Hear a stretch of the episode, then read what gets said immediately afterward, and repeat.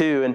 And you know, last week as I began to minister this, it just kind of took a life of its own. Sometimes with me, I teach. Sometimes I know way ahead of time kind of what God's wanting me to teach. Sometimes it just kind of unfolds right before. And I'd had an extremely busy, a lot going on. I had a wedding, I had a funeral, and then in between I had a Sunday service, and I was trying to plan all that and from Sunday to Tuesday is a short turnaround a lot of times. And so I'm always working on things and teaching and what's going to teach next. And Matthew chapter 8, when I grabbed a hold of this word, I was just going through just in my prayer time, and I was like, Lord, what do I minister on? And I've written notes in my Bible where this was concerned, and at the top of this Bible, it says, great faith. And that it stirred me. And you know, from last week, I taught this and used this illustration of how this centurion soldier demonstrated faith that Jesus termed as great. And I told you, if I can be great, I want to be great. I mean, I may struggle to be average most of the time, most of my life, but I want to be great if I can be great. And so you know, we want to be the best that we can be. We talked about excellence, how our desire is to be the best we can with what we have. You know, that's why I love this church. That's why I love what we've been able to do, from taking this from 8 or 9 people 4 years ago to being full, and then the things that God has done. And our impact is great, not only on, you know, Carrier, which we almost, on Sunday morning can have as many as this town has in it, you know, just about. But we draw from all these different communities. You know, we draw from Kremlin and Drummond and Enid and affect people that come down from the different communities around. But I want us to be as effective as we can be. And you know what? God hadn't called us to be huge and large necessarily. But I can see beyond what is happening here as we begin to start some other things, which I forgot to announce, that we are going to start on the last Sunday of September a children's choir. Something that Pat or Patricia Hoover has done for many years, and she felt led of the Lord to offer that we begin from about 5 years old to 5 years old to about 8th grade. That part's a little bit we can gain those kids in, but begin to minister on Sunday mornings. And open up an opportunity to have those kids here a little bit early, which will also give us an ability to have an adult Sunday school class.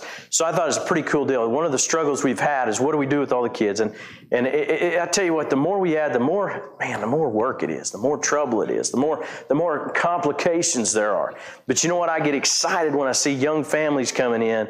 And now we have youth group, and now we're starting to be able to have Sunday school and some of the things, because God's blessed us with the family. So with what we have, if we were all old here, we'd have a strong senior citizens ministry, you know. And hey, we got enough of you who might be seniors that we could do that as well. But you know, I think that mixes in good with our couples ministry and everything else we're doing. All the ages and the generations are awesome. But these young families, it's such a blessing. We want to do with all we can with what we've been given, and so I want to be as great as I can where my faith is concerned too. And the thing I've learned over the years is it is a growing process. And we're going to look at this in verse 5 of Matthew chapter 8. It says, when Jesus entered Capernaum, a centurion came to him and asked for help. Lord, he said, my servant lies at home paralyzed, suffering terribly. Now, understanding who's asking is important, because that's a Roman soldier. He was not a Jew. He was not trained in religion. He didn't know Jesus for anything except he could see with his eyes what Jesus was able to do and how Jesus spoke words and things changed. That was important. And this man, not being religious, didn't feel worthy to have Jesus come into his life. But a centurion soldier is someone who would have maybe approximately 100 soldiers underneath him. So he was in a mid-level of a leader. And so verse 7, it says, Jesus said to him, shall I come and heal him? Now, I love this because Jesus made a declaration. He made a statement, and he said, shall I? In other words, he's demonstrating his will. I'll come heal him. How do you want to make this happen? See, I think that's a demonstration that God gives us a responsibility in our prayer and gives us a part to play in how. Now, listen, we can't just decide any old thing outside of God's will, but as we learn and understand and know who God is, He loves the fact that He's really, Jesus is saying, where's your faith at? What are you believing for? What are your expectations? And I think we can see in other places, you can look at Mark chapter 5, don't turn there, but you know the story of the woman with the issue of blood. She said how she was going to be healed. She said, if I can just touch the hem of his garment, he doesn't have to acknowledge me, he doesn't have to lay hands on me. All I got to do is, if I can touch the hem of his garment, I shall be made whole. And she said that and prayed that and made that happen. Same way with Jairus. Jairus said, come to my home, lay your hands on my daughter, and she will live. And so there was an involvement in their faith, their declaration, the way they prayed that made a difference. And I think there are times when we don't know God's will. No Facebook? Or not? Do we want to turn it on my phone? Okay. That's my cow picture. Can't do that one. Man, all these online people are missing it. Oh, it's on the computer. Okay, so it's on the computer, but not Facebook. Well, we can fix Facebook. We've got too many people that watch. Okay, tell them, text them back and say, hang on, well, come on, phone. You know, if you're sitting here, you're going, why are we worrying about that? But if you're out there, you're thinking that, ooh, there's some good roping going on. That's, man. You can tell where my cows and horses are coming on to my, okay, nope, Carrier. I've got 4 Facebooks on here, so I'm trying to get the right one. There we go. I have done it with the wrong one before. All right, so we'll go live, and then somebody needs to hold this.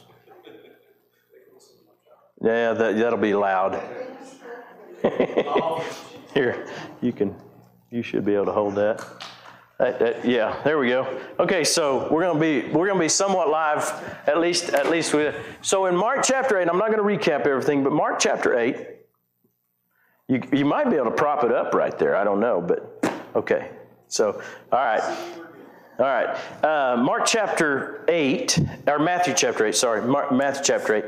But see, Jesus, he established the man's will. Well, you can, but I mean, that would, if you want to, flip it around. You may not be able to flip it around now.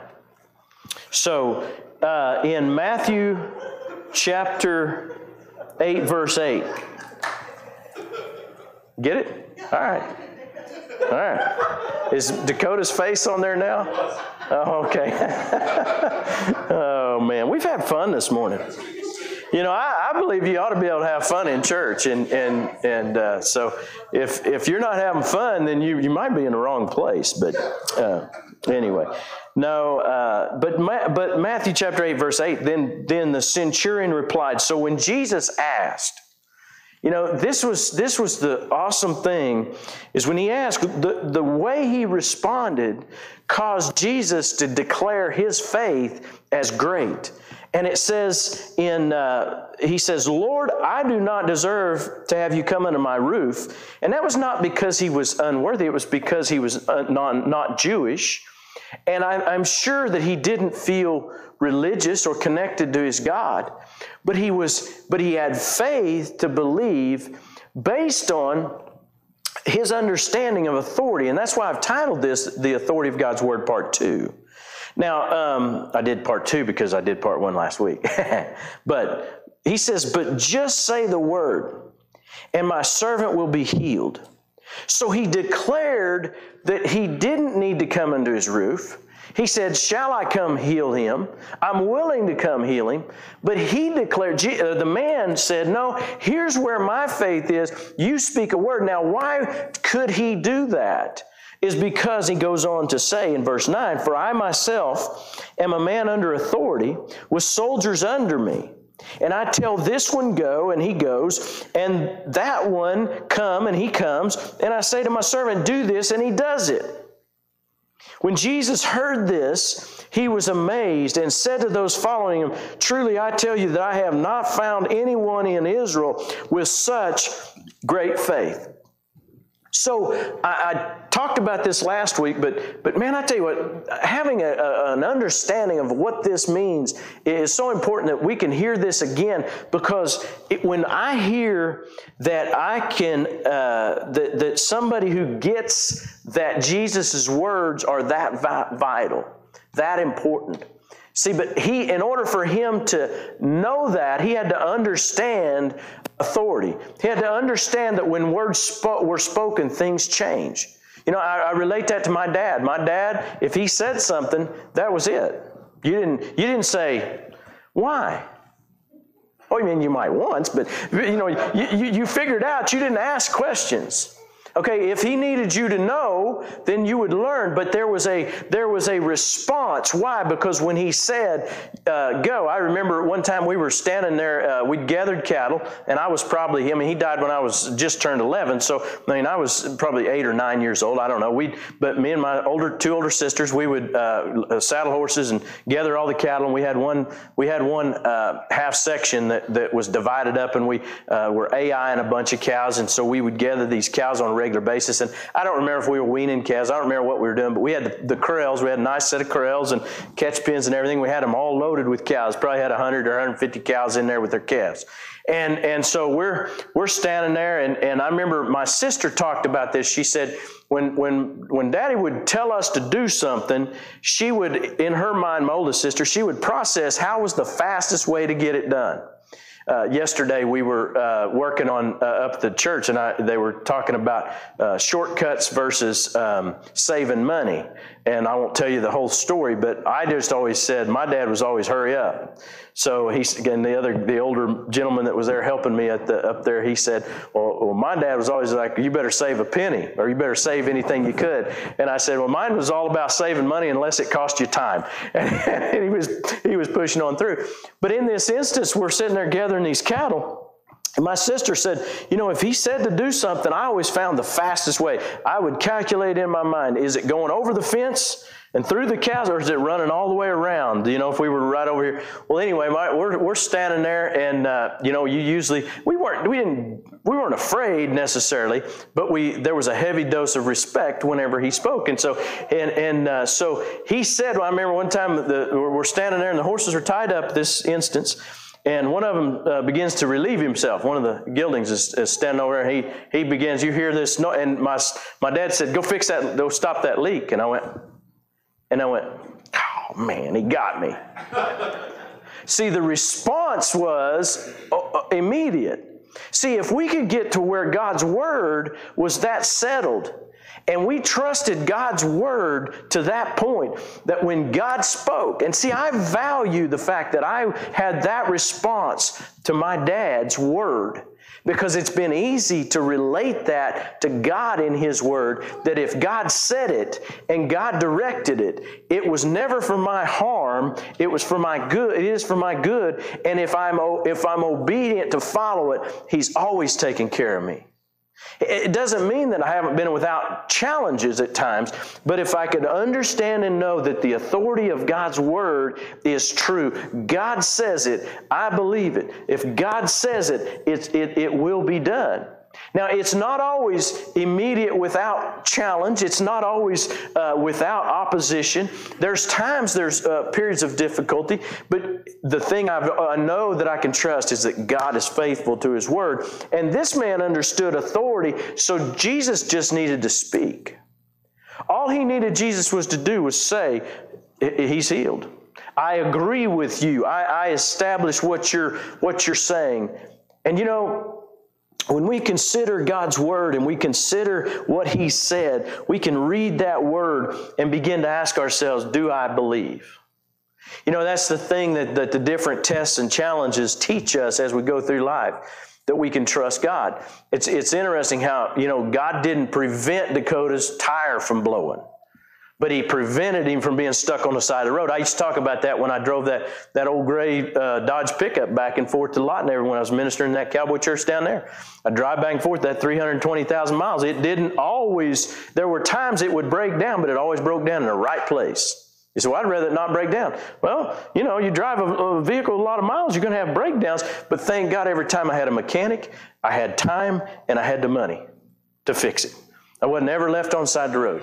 God continued to protect and take care of me until he provided that next truck. And he did provide the net. What was cool was as I remained faithful in that, then the next truck just showed up. I mean, there was a process, but God provided. And so he supplied. But in the process of that, I was taught something. I learned something. I had something to draw on. And so it was easy for me to trust God for the next challenge because I could go back to, okay, God, I see how you got me through that.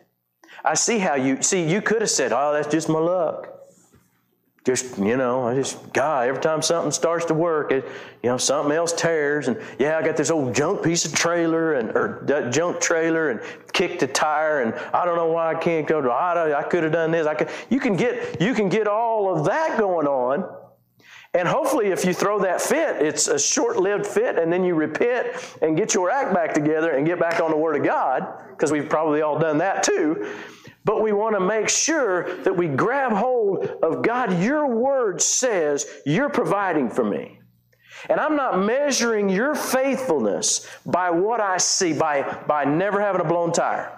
I'm measuring your faithfulness by the fact that I can get where you say I can get.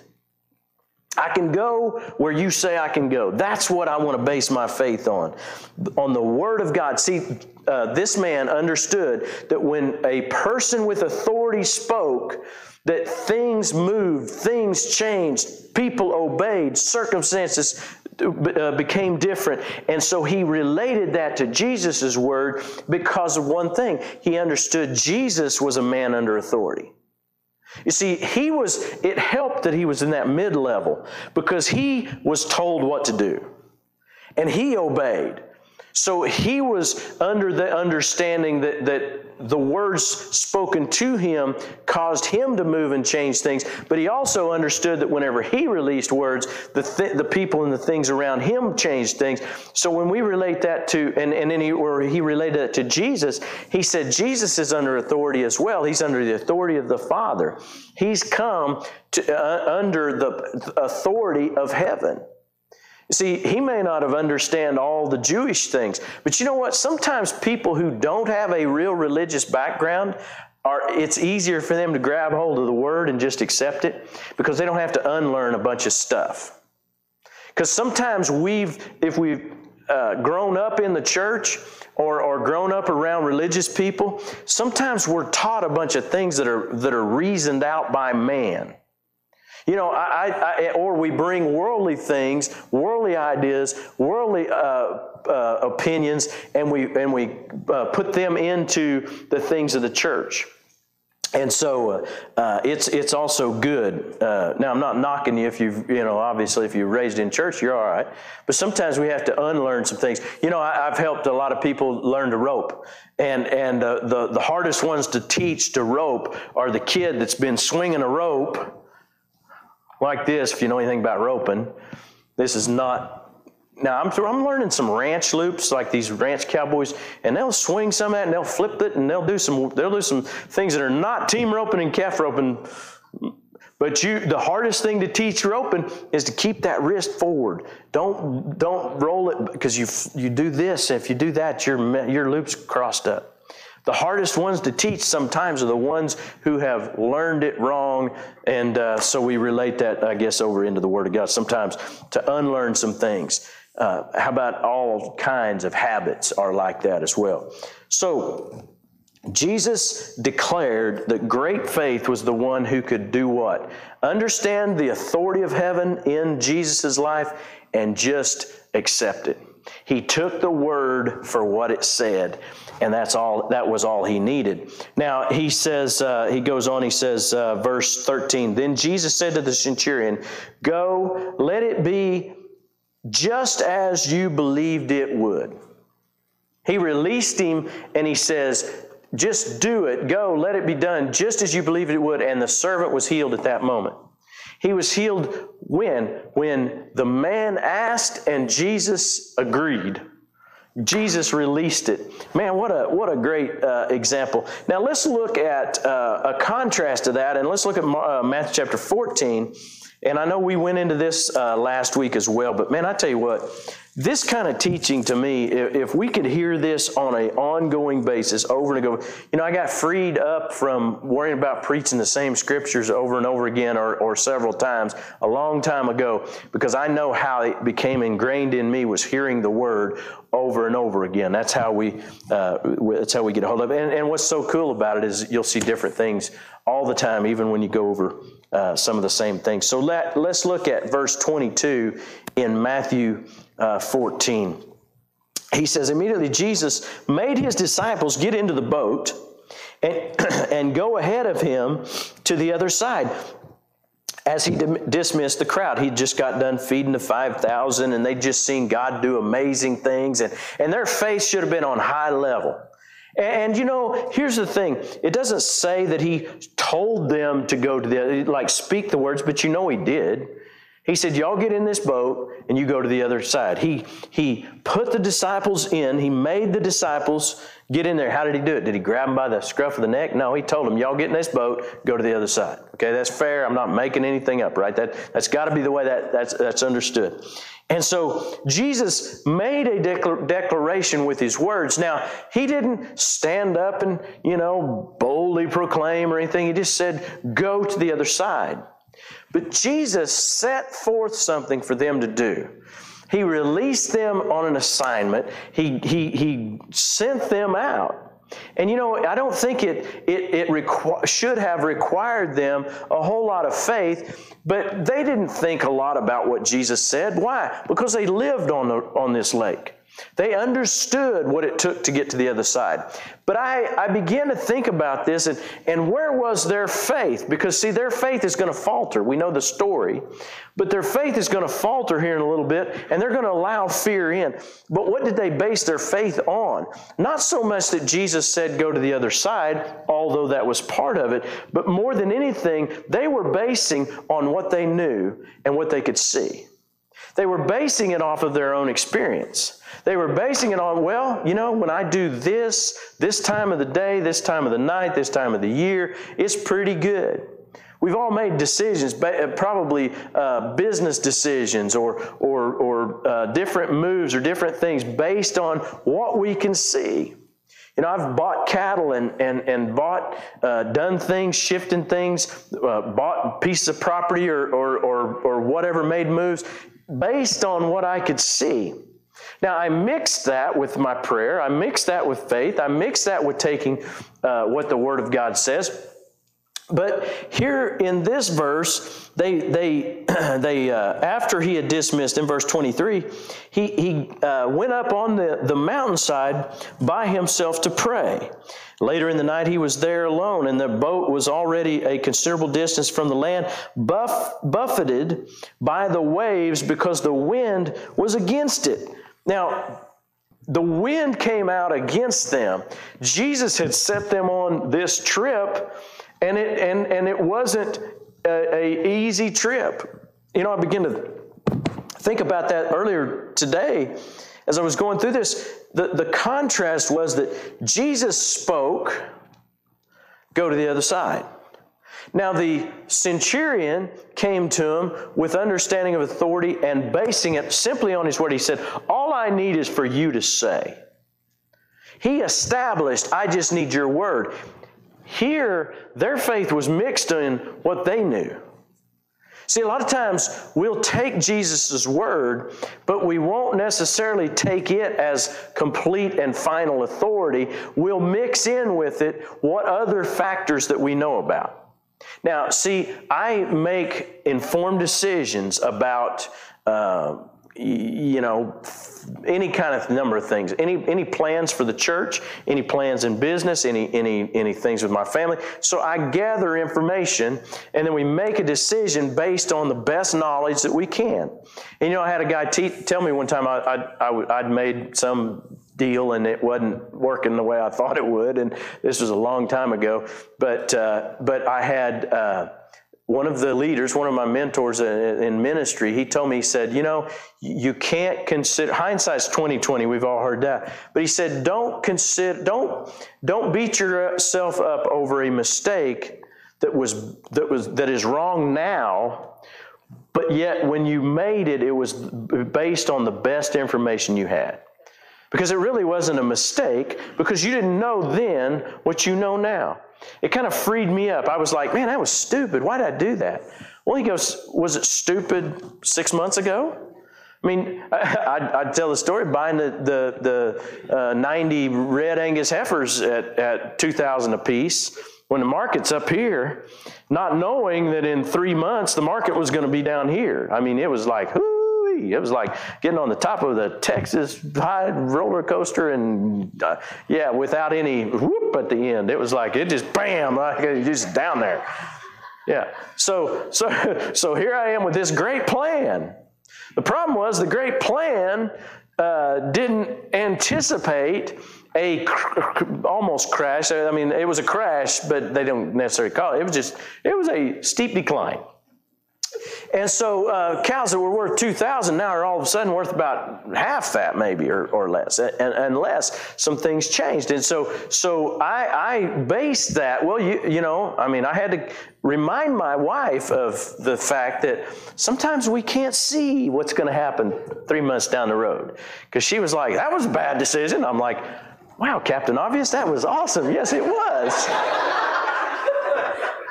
See, y'all didn't think we ever have any arguments or anything. Well, it wasn't really an argument. I mean, it was pretty short-lived, but I just said, yes, honey, you're right, and then it just kept moving.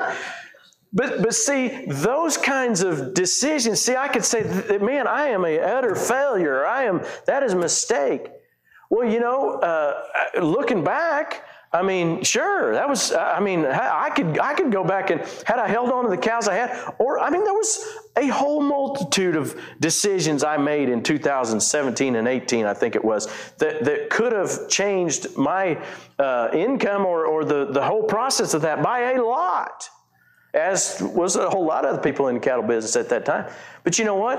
There had been other years I'd done things the opposite of what I did that year, and they didn't work either. The one thing I held on to was, God, you bless my business because I entrust it all to you. You supply a way. You help me navigate through these storms. You give me the wisdom and the direction. You show me the next day. And I mean, I'm waking up at 3:30, 4 o'clock in the morning, sweating, thinking, oh God, Adam, what have I done? You know, where am I at? But you know what? And then to compound that, they were all first calf heifers. And so and then I had to calve all these heifers out by myself with no help up there 30 miles away and camping in my horse trailer. And my wife was glad. It's like, you deserve that. You deserve that. Yeah. You just, yeah, just living in my horse trailer at the time. Now I had a living quarters in that horse trailer. It wasn't just in the back, but you know, it was one of those challenges. Now, I mean, I had an uncle and a cousin that were telling me, you know, you knucklehead, what were you thinking? I don't need you telling me what was I thinking. You know, in the midst of that, that's just the way it goes. But see, here's the thing. Every day, you know what I did? Every day, I got up, did the same thing I'd always done. I opened the Word, and I said, God, what does your Word say? Your Word says that we can repent when we miss you. Your Word says that we can pray in faith and believing. Your Word says you never leave me nor forsake me. Your Word says you'll walk with me in the midst of the storm. And see, these disciples were in that same kind of situation. Jesus had spoken, go forth. Now listen, I'd also prayed about selling it all and all that stuff, and God said, no, don't sell it all. And I don't know where I missed God. Well, I kind of do. I went up there to buy 30 or 40, and I came home with 90, and I drove up to, you know. So, I mean, that was the biggest problem. You know, if I'd bought 30 or 40, it would have been an easy fix. But I bought 90. So the plan, though, there's other times. So do we quit and hold back and never risk again? No. You just do the best you can Now, 2 years later, God gave me a plan. It's one of the ways I got to know Dakota. God brought him into my life, and we flipped those cows, and I came out of that deal really, really good, sitting in another group of cows when everybody else is holding back. And that same day, I sold a big chunk of those cows and bought back another set of cows the same day, made a flip. But God walked me through that because we were focusing on Him. So it doesn't mean we hold back and don't do anything. It just means every time you do that, you say, okay, God, I'm trusting you. So as we walk through each one of those things and those times and those ways that we learn in each one of those things. But you know where this all began? You know where I could walk through in confidence a challenge like that? Was because I learned to trust God when I had a flat tire at 10:30 at night, and I said, Lord, just get me onto the barn. I can make it. Just get me onto the barn. See, those were the faith builders, because the next time I went through this little struggle of not having whatever I needed, God brought me through that one, and it just continues to build. See, this began in 2000 when I could tell you stories all night. You know that. Verse 25, let's read this. Shortly before dawn, when Jesus went out to them walking on the lake, when the disciples saw Him walking on the lake, they were terrified. It is a ghost, they said, and cried out for fear. Now remember, the storm's blowing. The wind's holding them back. They're not able to get where Jesus said they were going to go. They're in the midst of this storm, consumed by fear, and Jesus spoke. Now, when Jesus spoke, something happened. They began to be calm. They began to relax. But verse 27, Jesus immediately said, "Take courage. It is I, do not be afraid." And you know, that reminded me of Mom talking about that as a 35-year-old widow, whenever four kids and a ranch to try to run and all the things that she's up against, and yet her trusting in walking through that house and declaring, Lord, I'm taking courage. I'm going to take courage. I love this NIV. Jesus said, do not be afraid, I think in the King James. Here he says, take courage. See, that tells me that Jesus, when he spoke, he said, here, take courage. See, fear tries to overwhelm us, but he says, take courage. Now, how do we take courage? Understand the authority of his word. Understand, God, here's what you've said. Here's the word that you've given me before I got in the storm, and here's the word that doesn't leave me or change in the midst of the storm. You're the one that's going to carry me through when it doesn't look like I can make it through. Now, he goes on and he says, it is I, and I in the Greek, that means I am. And he says, do not be afraid. Now, I want to get to this part. We're probably going to not get past this again, but if we need to, we'll preach it again next week. It's been good. Amen. Verse 28, he says, the Lord is Lord, if it's you, Peter said, tell me to come to you on the water. And all it says Jesus said was come. Now here's the thing. Peter knew exactly what he was asking. It didn't need explanation. Jesus didn't need to say, okay, Peter, step and ease out on the water, and when you get your foot down there, it's going to be all right. And he didn't walk him through. He said one word, come. But within that, it was very clear what that meant. It meant do what you're doing. Walk on the water. Go to you. And so Jesus, in that word, he had great faith. See, what changed was Peter realized if Jesus says, come to me on the water, see, he had that understanding of the great faith. And in this instance, Peter's in great faith. When he stepped out of the boat, great faith was holding him up. The water consistency didn't change. It wasn't frozen. He shouldn't have been able to, but he stepped out on that water on that great faith, but then something changed. Then Peter got down out of the boat, walked on the water, and came to Jesus. But when he saw the wind and was afraid, he was afraid. and beginning to sink, cried out, Lord, save me. Notice immediately Jesus reached out his hand and caught him. He said, you have little faith. Why did you doubt? Now let me ask you something. Have you ever begun a process, began to trust God? You know, Jesus told him, he said, get in the boat, go to the other side. He didn't say, it'll be smooth sailing. He didn't say, there won't be a problem in the world. He said, go to the other side. When they began, they faced the wind.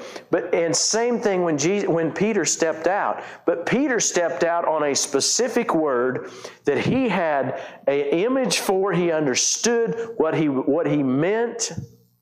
It wasn't based on how I feel. You know, when they got in the boat, they were assuming it was going to be good because there wasn't a storm. There wasn't a storm when they left. It was all good. I mean, when I bought those cows, the market was good. The plan was good. My banker thought it was good. Everybody thought it was good. And 3 months later, it was not good. But in the midst of that, Jesus didn't change. And so but when Jesus spoke, we hold fast his word. And when Peter stepped out, he was stepping out on not just any old word. He was stepping out on a specific word, one that he understood and he knew. See, when I got in the midst of that storm, I had to go back to God. Your word says, if I give, I tithe, I sow, I trust you with my finances, that you meet all my need according to your riches and glory by Christ Jesus. I'm not relying on the cattle market to be my source. I'm not relying on my income from the churches to be my source. I don't rely on the salary. Well, I don't rely on any of that stuff now any more than I did when it was nothing. I trust you. You are my source. He uses some of those things, but God, you are my source. And so that's what Peter, he stepped out on that word, but he got rocked when he let fear come in and doubt. Now, Jesus asked that question, why did you doubt? And if he would have had a conversation, Peter would have said, well, yeah, I mean, I realized what I was doing. I realized I felt the wind. I saw the waves. But here's the key. He looked away from Jesus. He let go of the authority of that word. See, our challenge is this. Our challenge needs to be, God, what do you say? In everything we do, God, what do you say? See, I began in 1986 to every morning get up and pray the Word. I began, Sue and I tithed when literally it was lack of groceries because we were going to trust God. We trusted God in every step through 34 years. We've trusted God that way, and I've walked that way, and I've said, God, every day I trust you. You know what? There's been times whenever we've left everything comfortable to go into ministry. I mean, you're seeing the results of 30 years of trusting God and walking in ministry. But there was a lot of years where there was very little of anything to be secure in, and we left very good things that we'd built and established to hand them off to somebody else so that God can move us to the next thing that we built. And I think we're finally at a place where we can continue to build from here. But God provided each one of those places. You may be at a place in your life that's not your perfect spot. And you know what? If it's your perfect spot, it may not be in 3 months. But the one thing that I know is that doesn't change is the Word of God. Put your faith and your trust in Him that He leads and guides you. And in the midst, even when a storm blows up, Jesus didn't change. I didn't get there, but the other one, we'll get to it next week. I'm going to wrap this up. So we've gone quite a while. Of course, we've had a few little distractions. But I tell you what, God's faithful. I'm so thankful that you were here. I'm thankful for those that are watching online. I'm thankful for just the opportunity. You know me, I'll preach to empty pews if I have to, but I'm sure glad they're not empty.